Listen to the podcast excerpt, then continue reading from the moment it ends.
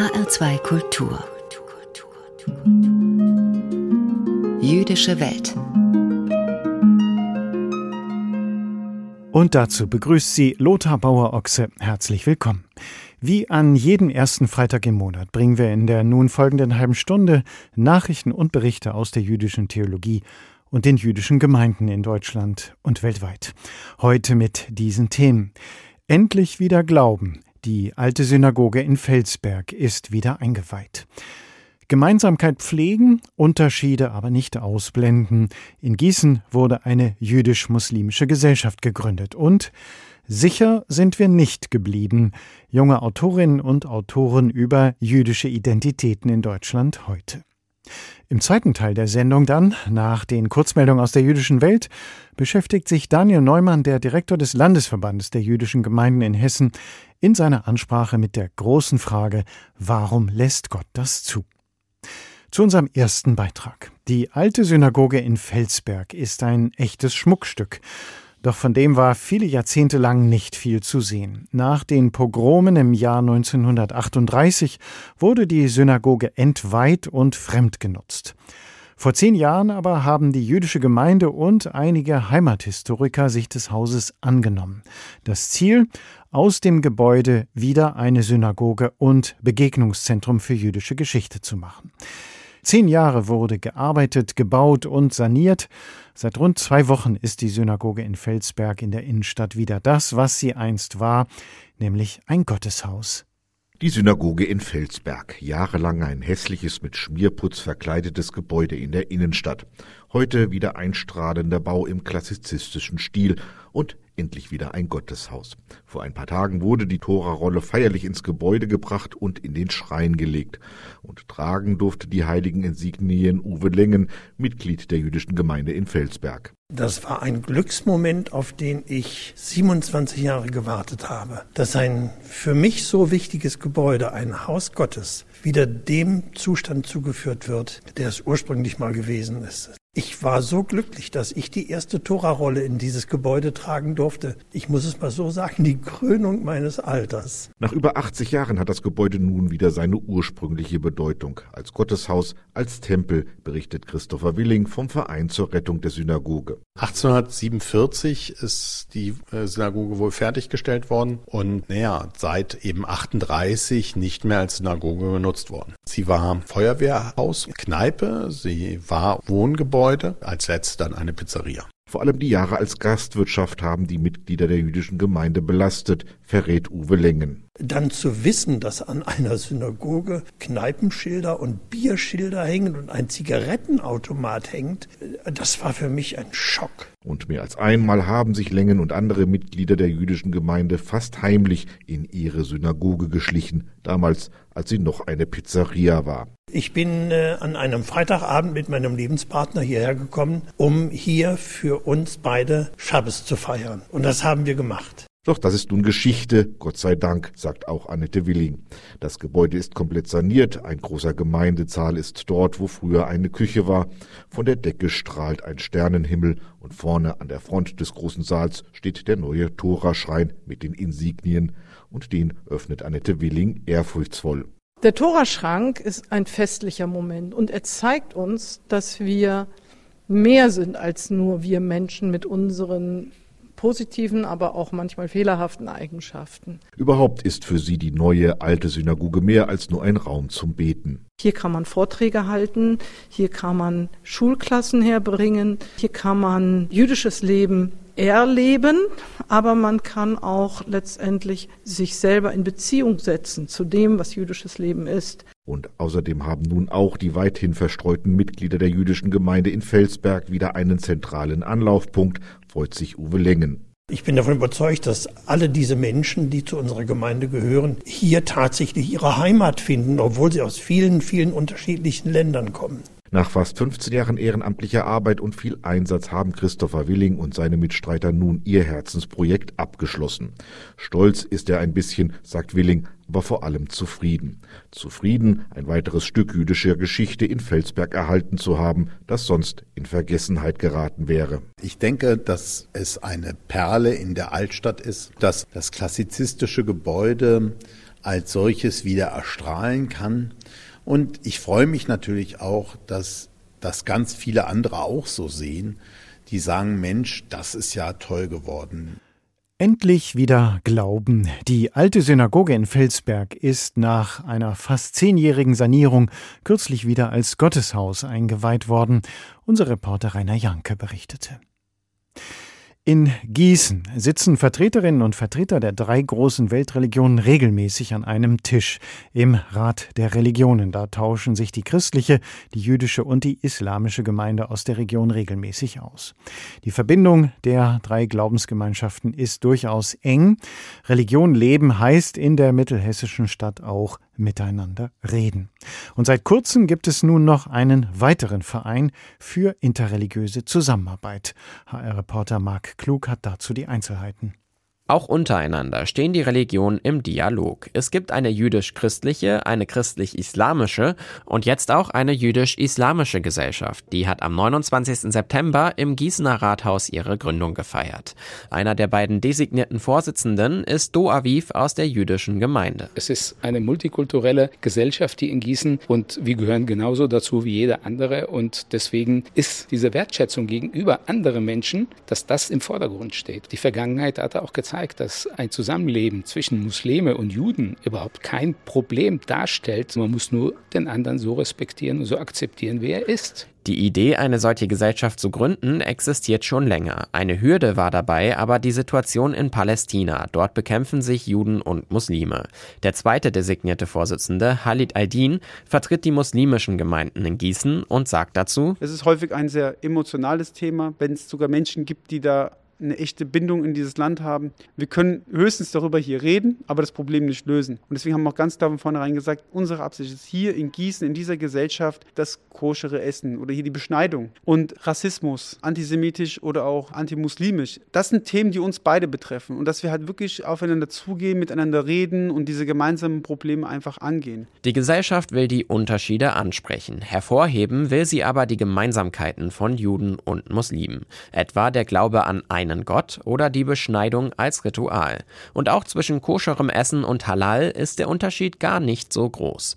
Leider teilen beide Religionsanhänger auch ein Problem. Sie erleben Diskriminierung im Alltag. Do Aviv erzählt mir, dass er seine Kippa in Gießen ausschließlich in der Synagoge trägt. Weil ich mir das einfach ersparen möchte, die Beschimpfungen, das ist eine Sache. Aber wenn man körperlich auch angegriffen wird, Gott sei Dank, in Gießen ist es noch nicht so weit, aber man hört es ja von den Großstädten, dass das nicht selten ist. Da haben wir einfach Angst davor und wollen uns in diese Form schützen. Khalid Aydin hat bereits Fremdenhass hautnah erleben müssen. Vor, ich glaube, 3 Jahren kam mir ein Mann entgegen, der hatte einen Hund gehabt. Der Hund war nicht an der Leine. Und ich habe dem Mann noch ganz freundlich und lachend auch gesagt, wäre ganz schön, wenn sie den Hund an die Leine nehmen würden. Dann hat er mir nur zurückgerufen, ich kann in meinem Land immer noch machen, was ich will, du scheiß Muslim. Dann hat er gemeint, ja, hast schon richtig gehört, du Wichser. Und dann habe ich mir halt sein Kennzeichen aufgeschrieben, zum Glück war er mit dem Auto da und den dann angezeigt. Also wenn nochmal sowas passieren sollte, kann die Polizei dagegen vorgehen. Ein Ziel der jüdisch-islamischen Gesellschaft in Gießen ist aufklären, denn je mehr die Menschen über fremde Religionen wissen, desto weniger werden sie hassen, sagt auch Khalid Aydin. Ich denke, das ist ja auch ganz entscheidend, wenn man einen Menschen kennt, mit Namen, mit Gesicht, man hat mit ihm mal geredet, es ist viel, viel schwieriger, den darüber zu hassen. Einfach mal wirklich face-to-face vor sich haben, mit ihm reden und sagen, der ist ja auch ganz normal, okay, der ist halt ein Jude und ich bin halt ein Muslime, aber das funktioniert. Unter anderem plant der Verein Aktionen an Schulen. Hier soll der Austausch von Juden und Muslimen gefördert werden. Gemeinsamkeiten pflegen und dabei die Unterschiede nicht leugnen. Diese Absicht verfolgt die jüdisch-islamische Gesellschaft in Gießen, die kürzlich gegründet wurde. Marc Klug informierte uns über die Einzelheiten. Wenn es um jüdisches Leben in Deutschland geht, dann haben viele Nichtjuden schnell eine Palette von klassischen Themen im Kopf. Die Shoah, Antisemitismus, aber auch Religiosität, Synagogen und die Rothschilds. Doch wie blicken Jüdinnen und Juden selbst auf ihr Leben in diesem Land? Das wollte die Frankfurterin Laura Cazés wissen. Sie selbst ist Jüdin und hat 12 Autorinnen und Autoren gebeten, darüber zu schreiben. Herausgekommen ist das Buch mit dem Titel »Sicher sind wir nicht geblieben«. Alicia Lindhoff war dabei, als Laura Cazés das Buch zusammen mit anderen im Frankfurter Jüdischen Museum vorgestellt hat und dort unter anderem auch von unangenehmen Begegnungen erzählte. Ich fühle mich mich manchmal, als könnten Deutsche, sobald sie wissen, dass ich jüdisch bin, nicht mehr anders, als sich einer Filterbrille zu schauen, die sie dazu veranlasst, nicht mehr eine Ebene tiefer schauen zu können als auf die Jüdin-Ebene. So beschreibt Laura Cazés eine Erfahrung, die viele Jüdinnen und Juden in Deutschland kennen dürften. Um in einem solchen Klima den Mut zu finden, das eigene Jüdischsein zu leben und auch öffentlich dafür einzustehen, brauche es sichere Orte, sagt die 32-jährige Autorin. Im Sammelband »Sicher sind wir nicht geblieben« beschreibt sie solche Orte. Das könne die Synagoge sein oder ein Jugendlager, aber auch ein gemeinsamer Hashtag auf Social Media. Ein sicherer Ort ist der, an dem nicht jemand anderes bestimmt, wer ich zu sein habe. Ein sicherer Ort ist der, an dem ich nicht nur eine Rolle zu füllen habe, an dem ich vergessen kann, was die anderen sehen, wenn sie mich anschauen. Ruben Gertschikow ist einer der Autoren, die einen Text zum Sammelband beigetragen haben. In seiner Kindheit und Jugend in Frankfurt gab es einige solcher sicheren Orte. Dadurch, dass es jüdische Infrastruktur in Frankfurt gibt, von damals Kindergarten, Grundschule, einem jüdischen Fußballverein, bei dem ich von den Bambinis bis zur ersten Mannschaft alle Stationen durchgemacht habe, inklusive Jugendtrainer für mehrere Jahre. Von daher würde ich sagen, es ist eine sehr auch behutsame Art und Weise des Aufwachsens als junger Jude in Frankfurt. Dass vor jedem dieser Orte Polizeiautos oder Sicherheitsleute postiert waren, gehörte für den heute 25-jährigen jüdischen Aktivisten und Publizisten von Anfang an zur Normalität. Ich würde sagen, dass mir schon als Kind bewusst war, dass man als jüdischer Mensch in Deutschland, als jüdische Institution in Deutschland quasi eine Art unsichtbares Fadenkreuz im Gesicht bzw. in den Wänden trägt. Ruben Gertschikows Textbeitrag heißt Dagegenhalten. Gemeint sind damit auch die grotesken Zerrbilder von den Juden, die weiterhin allgegenwärtig sind. Sie verhindern einen realistischen Blick darauf, wie unterschiedlich jüdische Lebensrealitäten 2022 in Deutschland aussehen können. Wie unterschiedlich, das zeigt schon ein Blick aufs Podium an diesem Abend im Jüdischen Museum. Neben Laura Cazés und Ruben Gertschikow sitzt da etwa die Journalistin Sharzad Osterer. Sie erzählt von der ständigen Erwartung, sich zur Lage in Israel zu positionieren, obwohl sie im Iran aufgewachsen ist, später nach Deutschland zog und nie in Israel gelebt hat. Hannah Piesman, Doktorin der Philosophie, fordert ein Ende von patriarchalen Strukturen und Männerbünden in den jüdischen Verbänden. Und Marina Czerniewski, Psychologin und Geschäftsführerin von OFEC, einer Beratungsstelle für Betroffene antisemitischer Gewalt, hat eine kämpferische Botschaft an junge Jüdinnen und Juden. Lass uns wirklich radikal umdenken. Wir müssen unsere Geschichte selbst schreiben. Und das machen wir auch. Und das machen wir auf so vielen unterschiedlichen Ebenen. Und das muss noch mehr werden. Sonst machen das die anderen. Dafür ist Frankfurt genau der richtige Ort. Zumindest sieht das Ruben Gertschikow so. Wenn ich mir beispielsweise die Fassbinder-Kontroverse anschaue, aber auch den Jewish Women Empowerment Summit, also dass Frankfurt immer wieder Austragungsort war für eine jüdische Politisierung in unterschiedlichen Bereichen. Und das ist etwas, das ich nicht so in anderen deutschen Städten sehe oder gesehen habe. Sicher sind wir nicht geblieben. Das ist der Titel eines Buches, in dem 12 junge Autorinnen und Autoren beschreiben, wie sie jüdische Identität sehen oder erleben. Die Frankfurterin Laura Cazés hatte es herausgegeben und unsere Reporterin Alicia Lindhoff war bei der Buchpräsentation dabei. HR2 Kultur. Nachrichten aus der jüdischen Welt. Heute von und mit Carina Dobra. Vor dem Landgericht Leipzig beginnt am 24. Oktober der Prozess gegen den Musiker Gil Oferim. Ihm wird unter anderem Verleumdung vorgeworfen, teilte das Landgericht mit. Der Angeklagte soll gegenüber der Polizei behauptet haben, dass der Mitarbeiter eines Leipziger Hotels ihn aufgefordert habe, seinen Stern wegzupacken, damit er einchecken könne. Der Musiker hatte dem Mann im Oktober vergangenen Jahres antisemitische Äußerungen vorgeworfen. Die Ermittlungen gegen den Mitarbeiter hatte die Leipziger Staatsanwaltschaft jedoch eingestellt und stattdessen Anklage gegen Oferim wegen falscher Verdächtigung erhoben. Grundlage sind Überwachungskameras des Hotels, die die Aussagen des Sängers offenbar widerlegen. Der Pianist Igor Levit ist im Jüdischen Museum Frankfurt mit dem Ludwig-Landmann-Preis für Mut und Haltung 2022 ausgezeichnet worden. Levit erhalte die mit 10.000 € dotierte Auszeichnung für sein konsequentes Eintreten gegen Antisemitismus, Rassismus und Demokratiefeindlichkeit, begründete die Gesellschaft der Freunde und Förderer des Jüdischen Museums die Wahl. Mit klaren Worten fordere der Preisträger die Gesellschaft auf, die Demokratie zu verteidigen. Dass er wegen seiner Haltung Morddrohungen erhalte, schüchtere ihn nicht ein. Igor Levit wurde 1987 in Russland geboren. Als er 8 Jahre alt war, wanderte seine Familie nach Deutschland aus. Das Jüdische Museum Berlin ist mit einer neuen mobilen Ausstellung bundesweit an Schulen unterwegs. Jeweils 2 Fachkräfte fahren an 20 Tagen mit einem Tourbus mehrere Schulen an, wie das Museum angab. Den Anfang machten bereits Berlin und Brandenburg. Ab 2023 touren sie auch durch andere Bundesländer. Bei dem Projekt bringen die Museumsmitarbeitenden unter anderem Exponate, Vitrinen, Tablets und Bildschirme mit in die Schulen. In 3 Unterrichtsstunden geht es dann um jüdische Geschichte und Gegenwart aus jüdischer Perspektive. Neben Themen wie Rituale und Feste, Liebe und Sexualität sind Workshops zum Thema jüdische Orte in deiner Stadt möglich. Der Zentralrat der Juden in Deutschland hat in Berlin eine neue Forschungseinrichtung für den Ausbau des jüdisch-muslimischen Dialogs eröffnet. Die Denkfabrik Shalom Aleikum sei eine Weiterentwicklung des vor 3 Jahren gestarteten Dialogprojektes Shalom Aleikum, sagte Zentralratspräsident Josef Schuster bei der Eröffnung. Sie wolle neue Denkanstöße geben und Einfluss auf öffentliche Debatten nehmen. Viele Themen seien für jüdische und muslimische Gemeinden gleichermaßen relevant. Auch die Erfahrungen von Hass und Hetze würden von Juden und Muslimen geteilt, wenn auch in unterschiedlicher Form und mit unterschiedlichen Vorgeschichten, so Schuster. London, Buenos Aires, Tel Aviv und Istanbul. In diesen Metropolen spielt die 2. Staffel der Late-Night-Show Freitagnacht Jews. Daniel Donskoy und sein Team haben sich in den vergangenen Monaten auf die Reise gemacht, um herauszufinden, wie es außerhalb Deutschlands um die Jüdinnen und Juden bestellt ist, teilte der WDR mit.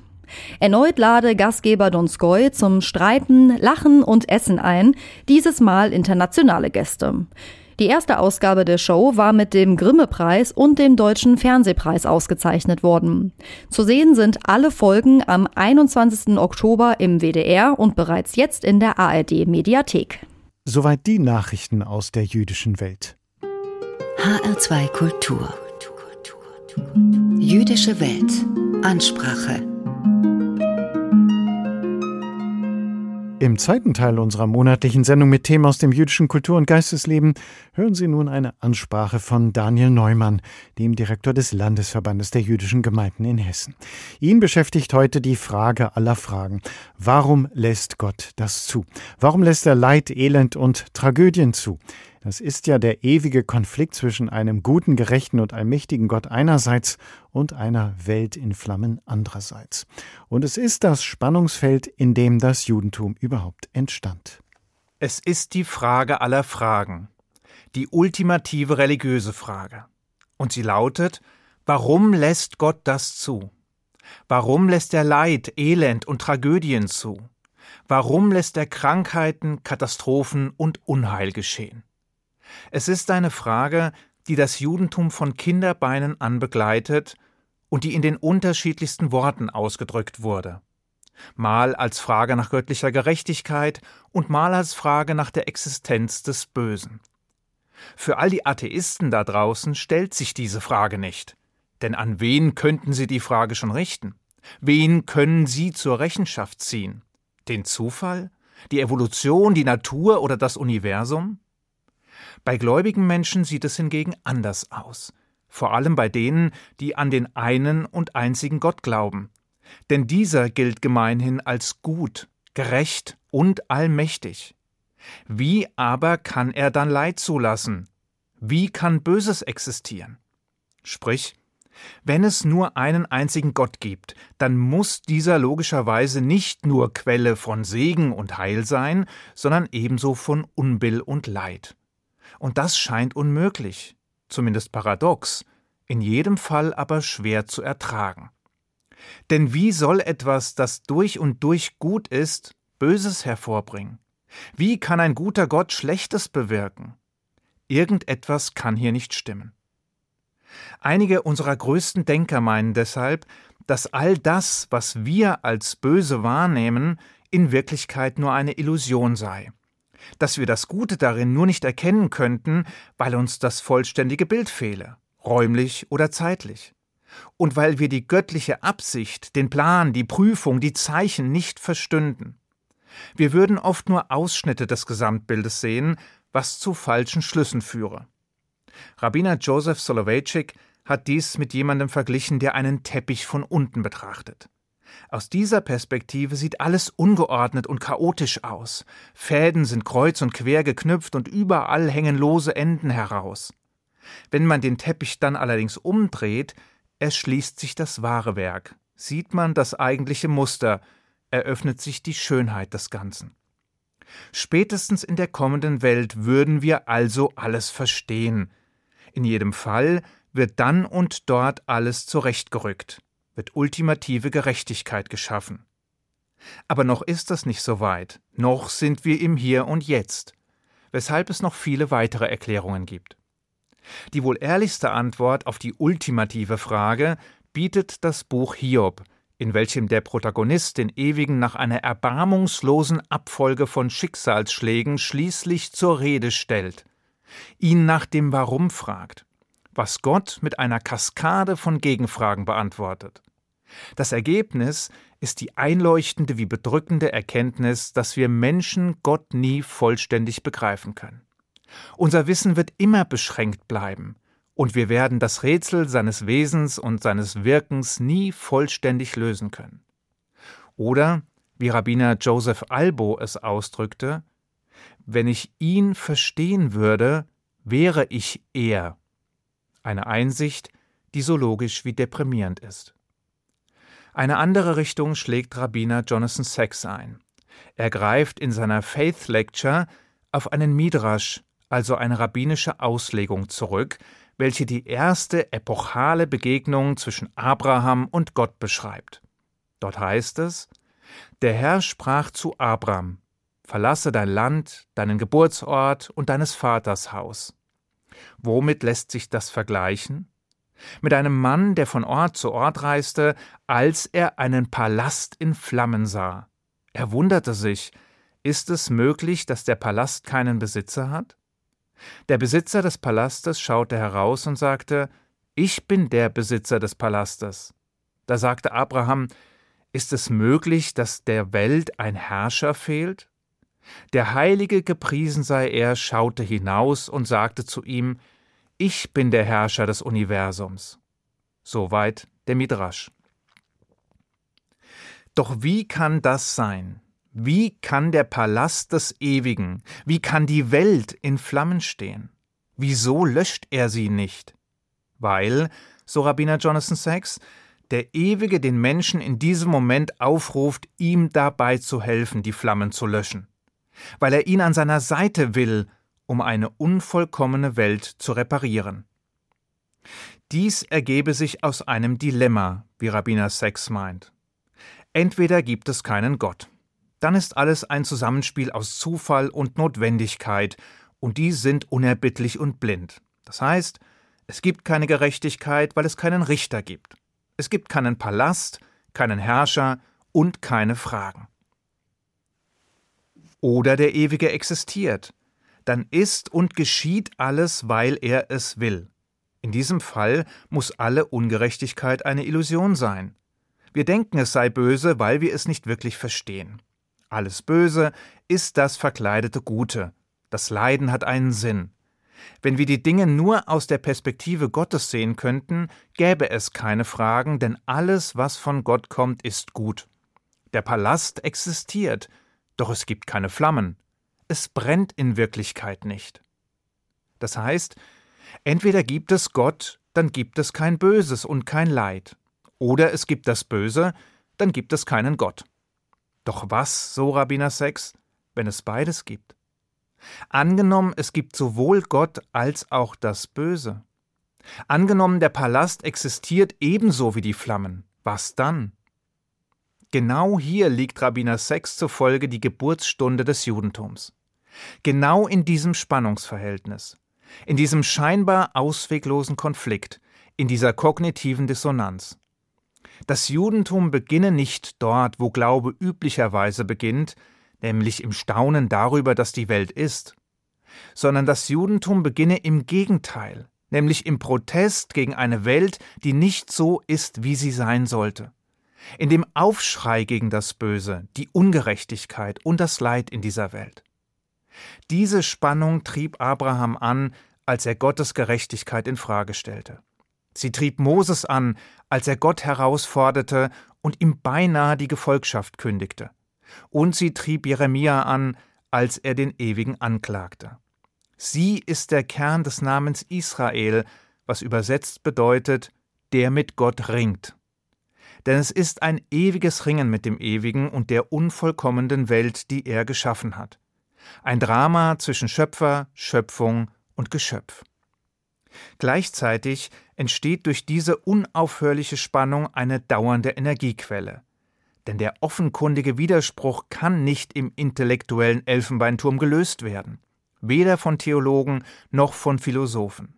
Nein, er kann überhaupt nicht auf der Ebene des Denkens aufgelöst werden, sondern nur auf der Ebene des Tuns, durch das Handeln, durch Aktion.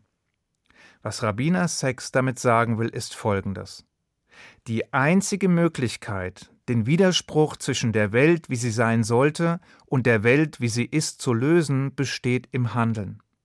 Die einzige Möglichkeit, die Spannung aufzulösen, besteht darin, Katastrophen zu verhindern, Krankheiten zu bekämpfen und Leid zu lindern, Hilfe zu leisten, Hände zu reichen und Trost zu spenden, in dem Vertrauen darauf, dass Gott uns dabei zur Seite steht und in dem Glauben, dass Gott an uns glaubt.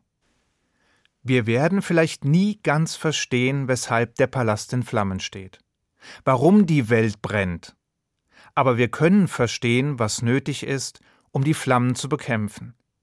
Und genau deshalb darf es auf die Frage aller Fragen auch keine endgültige Antwort geben. Denn eine befriedigende Antwort würde zur Akzeptanz von Leid, Elend und Not führen, würde uns besänftigen, beschwichtigen und zur Ruhe kommen lassen. Sie würde die Spannung auflösen. Und das ist das Letzte, was diese Welt gebrauchen kann. Ich wünsche Ihnen einen guten Schabbat. Shabbat Shalom. Warum lässt Gott das zu? Das war die Frage, mit der sich Daniel Neumann, der Direktor des Landesverbandes der jüdischen Gemeinden in Hessen, heute beschäftigt hat in seiner monatlichen Ansprache in der Sendung Jüdische Welt in HR2 Kultur. Diese Ansprache gibt's zum Nachhören und zum Nachlesen bei uns im Netz bei hr2.de. Und dort finden Sie auch den Podcast der ganzen Sendung Jüdische Welt. Und die geht damit zu Ende. Hier folgt jetzt gleich eine weitere Folge unserer Lesung. Mein Name ist Lothar Bauer-Ochse und ich wünsche Ihnen weiter anregende Radiostunden mit HR2 Kultur.